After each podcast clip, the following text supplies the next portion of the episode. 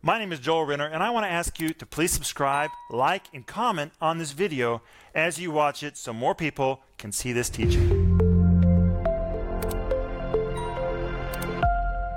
Hey, Home Group. This is Rick Renner. It's Friday night, and we're going to have a good time tonight as we wrap up our series on Foundations of Faith. But I'm here with the illustrious sister, Denise Renner. Hey, sweetheart. Hi, Rick. And Home Group, welcome. Welcome, welcome, welcome, welcome. Friday night. You've been with us all week. You we, know, we so love you. Denise, I've been married about forty years. Yes. Is that amazing? Honey, it is. I can still see us in the church, at the altar, First Baptist Church, Fort Smith, Arkansas. Me, me standing too. there with Doctor Bennett, looking at you as you came down the aisle. And you had on a white suit. I did, and I washed your feet as part of our wedding ceremony. And I sang to you. And we made a commitment that we would serve Jesus in any way that he ever requested, go anywhere he ever said to go. We just didn't know he was going to really ask us to go somewhere. You know, it's so easy to say you'll obey the Lord and do anything when he's never asked you to do anything. It's when he asks you to do something that that word becomes a challenge. But you know what? Sometimes people say, well, I'm afraid if I obey what the Lord's telling me to do, it's going to cause my kids to miss out and to suffer. Hey, just put that away. A walk of faith never hurts your kids or your grandkids. Look at our sons. No. Speak multiple languages. They have world experience they would have never had if they had grown up in Sand Springs, Oklahoma, and they grew up in the book of Acts. I mean, we have lived in the book of Acts. Our kids missed nothing. I remember when they were young, somebody said, do you miss all your electronics? And I said to the boys, do you miss going to movies and malls? They said, no, none of that's interesting to us. Compared to what we have, that's just not even interesting. And I believe that we demonstrated a life of faith to our sons, and today they're walking in faith. Anyway, it's been a great ride. We're just getting started. And I want to encourage you, do whatever the Lord tells you to do. And by the way, if you need prayer, again, please write us prayer at Renner dot org or call us one eight hundred, seven four two, five five nine three. And if you are our partner, oh, thank you so much for being a partner with us. And tonight is the last night that we're offering you the free download of Foundations of Faith. Denise, should people get this? I sure should, because it's like a meal. It's like a meal. You just open it up, and there it is. First Timothy four fourteen. Neg- Neglect not the gift that is in thee, which was given thee by prophecy with the laying on of the hands. We talked about laying on of the hands. No, wait, they can read that in their Bibles. They don't need that. So why are you, what are you saying? Because of, well, what you're saying about it. I mean, here it is. God wants you to know the found, the fundamentals and continue to grow. And then you say most believers want to go higher in their knowledge of God, which is healthy, normal desire. And it just makes you think about it. It makes you take it in deeper. It will really help them do what we've been talking about in these programs. So it's free, and we want you to have it. And we also have a series, Foundations of Faith, ten part. And tonight is the last night that we're offering it as a special. It is just loaded with insights that will take you to the next level. So order it. And this week, today is the last day, we're offering you my book called ten guidelines to Help You Achieve Your Long-Awaited Promotion. This is a wonderful, wonderful book. Many pastors have it. We require every new person who works in our ministry to read this. They can't come to work till they read this, because there's so much in this book that explains what God expects of us if we ever want to be promoted by the Lord, by our job, or if we're ever looking to promote somebody else. We need to know what God says about promotion. It's all right here. It will be really good for you. It'd be great to give to a young person. But are you ready to return to where we were last night? I am. Got your Bible open, Sister Renner? I have my Bible open. Oh, we're so glad you're with us. Thank you for being with us, Home Group. But let's go to James chapter one again. Now, before we go to James chapter one, I ended last night by talking about the word disciple. And the word disciple is the Greek word mathētēs, When you understand that word, it will tell you who you are and who you're not. First of all, in the word disciple, we hear the word discipline, which means in order for you to be a disciple, there's a discipline to it. But the word mathētēs, disciple, was used to describe all kinds of disciples. That was not a word just to describe the twelve disciples. No, no, no, no, no. It was used all over the world to describe a disciple of anybody. There were philosophers who had disciples. There were historians who had disciples. There were religious leaders who had disciples. There were all kinds of rabbis that had their own group of disciples. Jesus was really a masterful teacher, and he had twelve disciples. But the word disciples, the Greek word mathētēs, describes one who has agreed to surrender lock, stock, and barrel to the voice of his teacher. So you couldn't even be called a disciple unless you had absolute surrender. Isn't that amazing? I mean, that's a big deal. I'll do whatever he says to do, go wherever he says to go, make any change without a question, one hundred percent obedience. That was required to be qualified to be called a disciple. Furthermore, if you were a disciple, you understood it was your job to help your teacher do whatever he needed to be done. And it could be translated as the word committed professional learner. There were twelve learners. They weren't just twelve disciples. So when the Bible says that they were Jesus' disciples, these were men who sold out lock, stock, and barrel. Maybe why that's why there was only twelve. I'm sure there were not a lot that would have been willing to do that. They all gave up something. They all gave up their professions. They absolutely did. Matthew was a a, a lawyer. Tax collector. Tax collector. He gave that up. It says Jesus came by and he just dropped everything and followed him. Peter had a big fishing business. And furthermore, to show you how much they were submitted to Jesus, they never called him Jesus. There is not a single record mm. in the four Gospels that those disciples ever called Jesus by his name. They called him Lord. Lord. And the word Lord is the word kurios, which means absolute master with total authority in my life. Every time they said Lord, every time they said Lord, it was an acknowledgement of surrender and a willingness to obey anything that he said. And as their Lord, he didn't even have to explain why he wanted them to do something. Didn't matter. If he said do it, if they were really disciples, they did it whether they understood or not, or whether or not he ever gave an explanation. Isn't that something, Denise? It's obedience. You know, so many times as Christians we say, well, Lord, I just have to understand that. No, you don't. No, you don't. If he gives you an explanation, oh, that's great. If he doesn't, it's okay. There have been many things the Lord has told us to do and never told us why. He is not obligated to tell us why, but we are obligated to say yes if we call him Lord. And when you got saved, the first thing you said was, Jesus is Lord. Lord. That's how you got saved. So when you called Jesus Lord, I don't know if people explained it to you or not, this is really what you were agreeing to. Anyway, when you are a real disciple, you're not just a hearer of the word, you're also a doer of the word. It's not enough to hear, you've got to be a doer.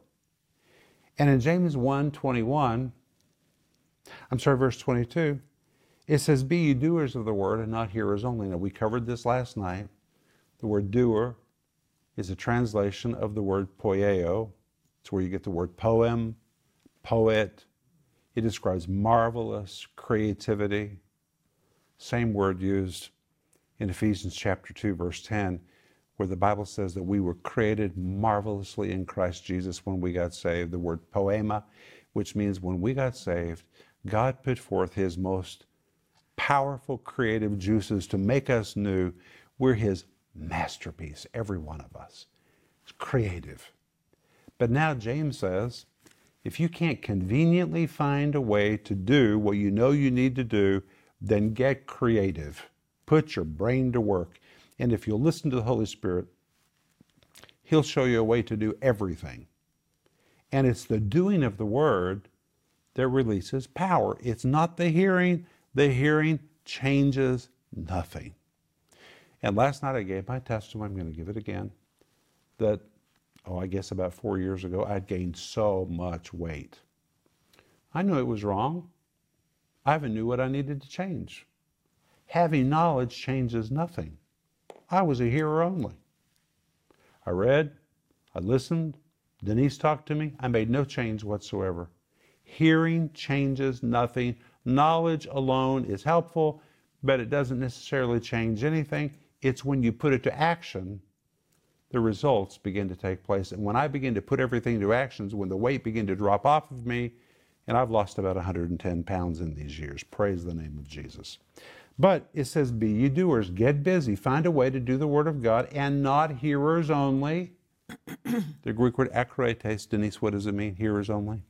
It means one who a- audit. Audits a class. Did you ever audit a class when you were in college? I did. Me too, Denise. Why did we even do that? Such a waste of time. You don't even get credit for it. I did. Me too. And that's what you find here. It's a waste of time. You just audit the Bible. You audit church. You go, you listen. Why are you there? You're auditing it because you like to be there. Your friends are there. Think that you ought to go there. And by the way, that's good that you're there. But if you walk out of there and you don't do anything with what you've heard, you're just an auditor. It's kind of a waste of time. People who audit a course don't get any credit for it. You don't get credit till you take the test until you put it into action. And James in this verse is saying there's two categories of Christians. There are doers and there are auditors. Isn't that the truth? Well, yes, and you don't have a serious attitude at all about what you're auditing. You're just there, eh, I know this, I hear this, it's not going to have any effect on me, but, you know, I'm here. Or, I mean, think how many Christians say, oh, I know a lot, oh, yes, I know that, oh, yes, I know, oh, yes, uh-huh, uh-huh, yes, I know that. They don't do it. No credit. Waste of time. Anyway, he goes on, he says, deceiving your own selves. Wait, then look at the next verse. He says, verse twenty-three, for if any be a hearer of the word and not a doer, he's like unto a man beholding his natural face in a glass. When he says, if any be a hearer of the word, it's the same word, akrateis. For if any is just an auditor who's attending but has no intention to do it or to ever get credit for it.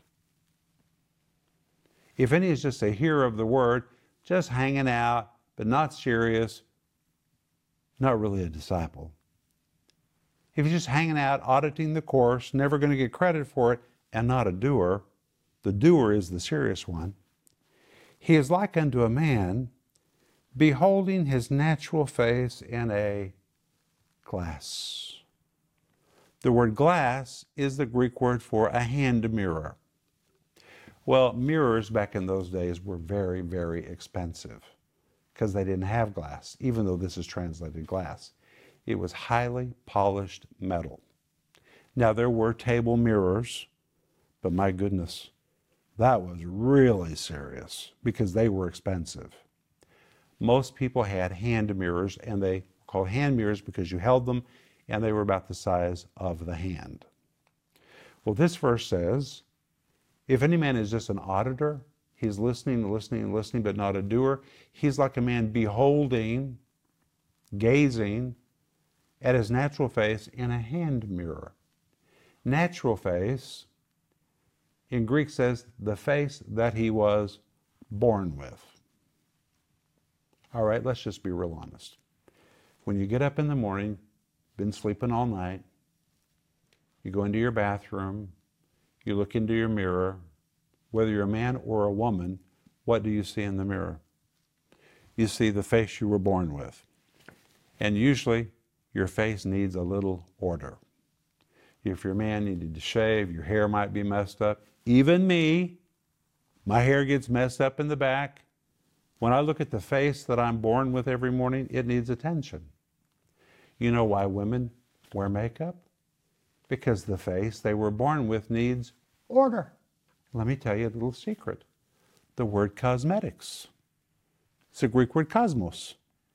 It describes order. It describes something that is ordered or something that has and arrangement. So when you put on your cosmetics, you're adding arrangement and order to the face that you were born with because it needs attention. Well, I'm glad that I have some minutes in the day to put order to my face. But there's something else important in this verse. Mm-hmm. It describes one who sees his natural face that needs help in a hand mirror. And one thing I really love about this, there is a hand mirror, then there's a table mirror, and for the really serious, there were even bigger mirrors where you could see more at one time. But when the Holy Spirit begins to deal with us about areas in our life that needs to change, He is so kind. He doesn't put us in front of a great big full-length mirror and show us everything at once. Oh, thank God for that.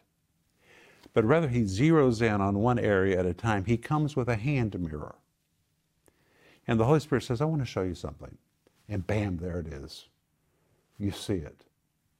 You're confronted with something that is not right. And guess what? The Holy Spirit does not move that mirror until you have corrected what He has shown you. And then when you've corrected that, guess what happens? Whoops, He moves the mirror and He shows you the next thing. He doesn't show you all your glaring defects at once. He deals with you about your attitude one area at a time, your disobedience one area at a time. He just takes us one step at a time rather than showing us everything that's wrong with us all at once. And it's amazing. You can walk with God for years and years and years and years and years and not become aware of something that's wrong until later, because that's when the Holy Spirit's ready to deal with you about something. Or you're ready to hear Him. Or you're ready to hear Him. But the Bible goes on in verse twenty-four and says, for he that beholds himself, the word behold means really sees it, really beholds. You're not ignorant about your defects because you looked at it and the, the hand mirror was right there. You're able to see what needs to change. You've seen it. But then goes his way and straightway forgetteth what manner of man he was. So here we have a person that's not a disciple. The Holy Spirit shows something. They see it. They even acknowledge it. And they probably say, you know what? I need to deal with that. Well, one of these days I'll get around to that. I don't have time for that right now. And they go their way. And when they go their way, they forget, which in this case means they begin to lose their conviction about what they just saw. I'll go back to the example of me losing weight. The Holy Spirit kept saying to me, Rick, you've got to deal with this. You've got to deal with this. You've got to deal with this. You know what I would say every time? Yeah, I know that's true. I know that's true. Bam. Go to the kitchen to get me something. By the time I got to the refrigerator, I forgot about what I had been seeing, what I had been seeing. He sees, he beholds, and he goes. The King James says he beholdeth and goeth. Mm-hmm. There's so many people who beholdeth and goeth. Don't let that be you. Don't waste the Holy Spirit's time. If He's showing you something, He is being so kind to you. And He's helping you by just showing you one thing at a time. You don't have to change everything at once. Just deal with what He's dealing with you about. Amen? But hey, then it goes on to say in verse twenty-five, but whoso looketh into the perfect law of liberty and continueth therein, he being not a forgetful hearer, but a doer of the work, this man shall be blessed in his deed. Now the illustration changes. Are you ready for this, Denise? Starts with a man or a woman. They've got a hand mirror. And the hand mirror shows them a glaring area, one defect. That's all they see right now. That's what God is telling them to deal with. Well, this person doesn't behold and go. This person, when he sees that thing that is wrong, he looks into the perfect law of liberty. Now the illustration changes and it describes a table mirror. This person says, you know what? I don't like what I'm seeing. That's ugly. That needs to change. And this person is so committed that he grabs a table mirror and he hovers over the table mirror to see the whole picture. He really wants to see what needs to change. So he's gone from the little mirror to the bigger mirror. He is really looking into, looking into in Greek here describes a penetrating gaze. He is looking deeply, deeply, deeply, and the Bible says, into the perfect law of liberty. Well, what do you think it's referring to? It's talking about the Word of God. When the Holy Spirit shows you something, you can behold and go, or you can say, wow, this is bad. I need to see what the Bible says about this, and open your Bible, which is your table mirror, and really penetrate into the Scriptures. See what the Scriptures say. Let the Scriptures begin to read you and expose you. And the Bible here calls the Bible, the Scriptures, the perfect law of liberty. The Bible is not a bondage. It's, first of all, the perfect law. Here we come back to the word disciple. The Word of God to a disciple is not an option. It's a law. You're going to obey it. And the word perfect really is the perfecting law, which means if you'll submit to it, it will perfect you. And it's even the perfect law of liberty, which is the Greek word, the very word to describe the emancipation of a slave. Just like Abraham Lincoln set all the slaves free with one proclamation. When you submit your life to the Word of God, it doesn't bind you. It breaks the chains off of you. Now you can look at the defect and run your way, or you can say, wait a minute, if the Holy Spirit's showing this to me, I need to deal with it. Open your table mirror, which is the Bible. Begin to penetrate into the Bible. So you know what? This is a perfecting law. I'm going to submit myself to it to obey it fully. And if you will obey it fully, it will set you free. Set you free of the defect. And then when you're set free of that one, what happens? Moves to another one. The Holy Spirit moves to another area, and that's okay. Day by day, you go from faith to faith, from glory to glory. You're changed, even as by the Spirit of the Lord. And the Bible goes on to say, look at it, verse twenty-five, and continueth therein, which means this is not a one-shot deal. You've got to be committed to this for the rest of your life. You're going to be a disciple, a real disciple for the rest of your life. He being not a forgetful hearer, but a doer of the work. Notice in this case, it doesn't say a doer of the word. It says a doer of the work. That's very important, because for you to do the word, it's work. It'll work you over when you begin to obey the Bible. You've got to be a doer of the work. And the Bible says, this man shall be blessed in his deed. And the word blessed is the Greek word makarios, which means filled with laughter and hilarity. Bless the socks off of you. That's really what it means. You know what? Years ago, we had an employee. She was Russian. And she was trying to learn how to use that slang, bless the socks off of you. Denise, do you remember? She was with me. She would tell the people what she said. So I took her to the United States with me, and we walked into Walmart, and she goes, she'd heard me say, that blesses my socks off. And she said, I lost my socks. She meant she was blessed. blessed. I lost my socks. I lost my socks. But the point is, you're going to lose your socks. Yes. You're going to bless the socks off yourself. Let's go back to my illustration. Okay, today, I'm one hundred ten pounds lighter. You think I'd rather be one hundred ten pounds heavier or one hundred ten pounds lighter? It's brought such joy into my life. What a victory it's brought into my life. Changed my life, prolonged my life. Praying for you if you need to lose weight. You can do it. You can do it.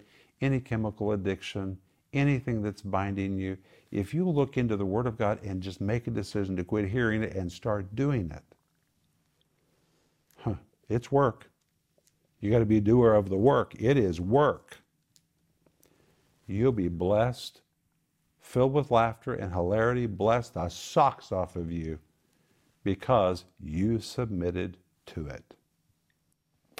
You know, a lot of people say, oh, God, please do this. God, please do this. God, please do this. God's just waiting on you. God's actually already done it all. He's even told you what to do in the Bible.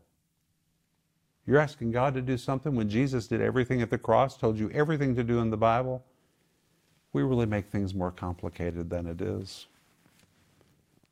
And if the Holy Spirit has put that mirror up there and He's shown you one area, that's the only one you need to be concerned about right now. You say, well, I know I have more. That's great. We all have more. You need to deal with the one that He's dealing with you about. And rather than run your way and forget and lose your conviction, you need to hover over your Bible till you get the answer and submit to whatever it tells you to do. It is a perfecting law that will emancipate you. It will totally break the shackles off of you. And then He'll move the mirror to change you in another area. Denise? Well, because He's conforming us into the image of Jesus. That's what it's all about. And the Holy Spirit's doing that work. And, and what we're doing is we're agreeing with the Holy Spirit. Okay, Holy Spirit, I agree. Let's do this. And now I want to tell you something, though. The flesh is going to be against this. Are you sure? Yes. And the devil, he doesn't want you to take that ground. So that's why we have to say, Holy Spirit, help me. And He will help. And He will help. He responds to that word help. He comes to help. By the way, we are offering you today, the last time, the free download, Foundations of Faith at Renner dot org. If you need prayer, please write us prayer at Renner dot org. We love you. Go to bed. Have a great weekend. We'll see you Monday. Bye-bye. Wow, wasn't that a great teaching? My friends, I want to ask you to please like, subscribe, and comment on that video you just watched so more people can see it.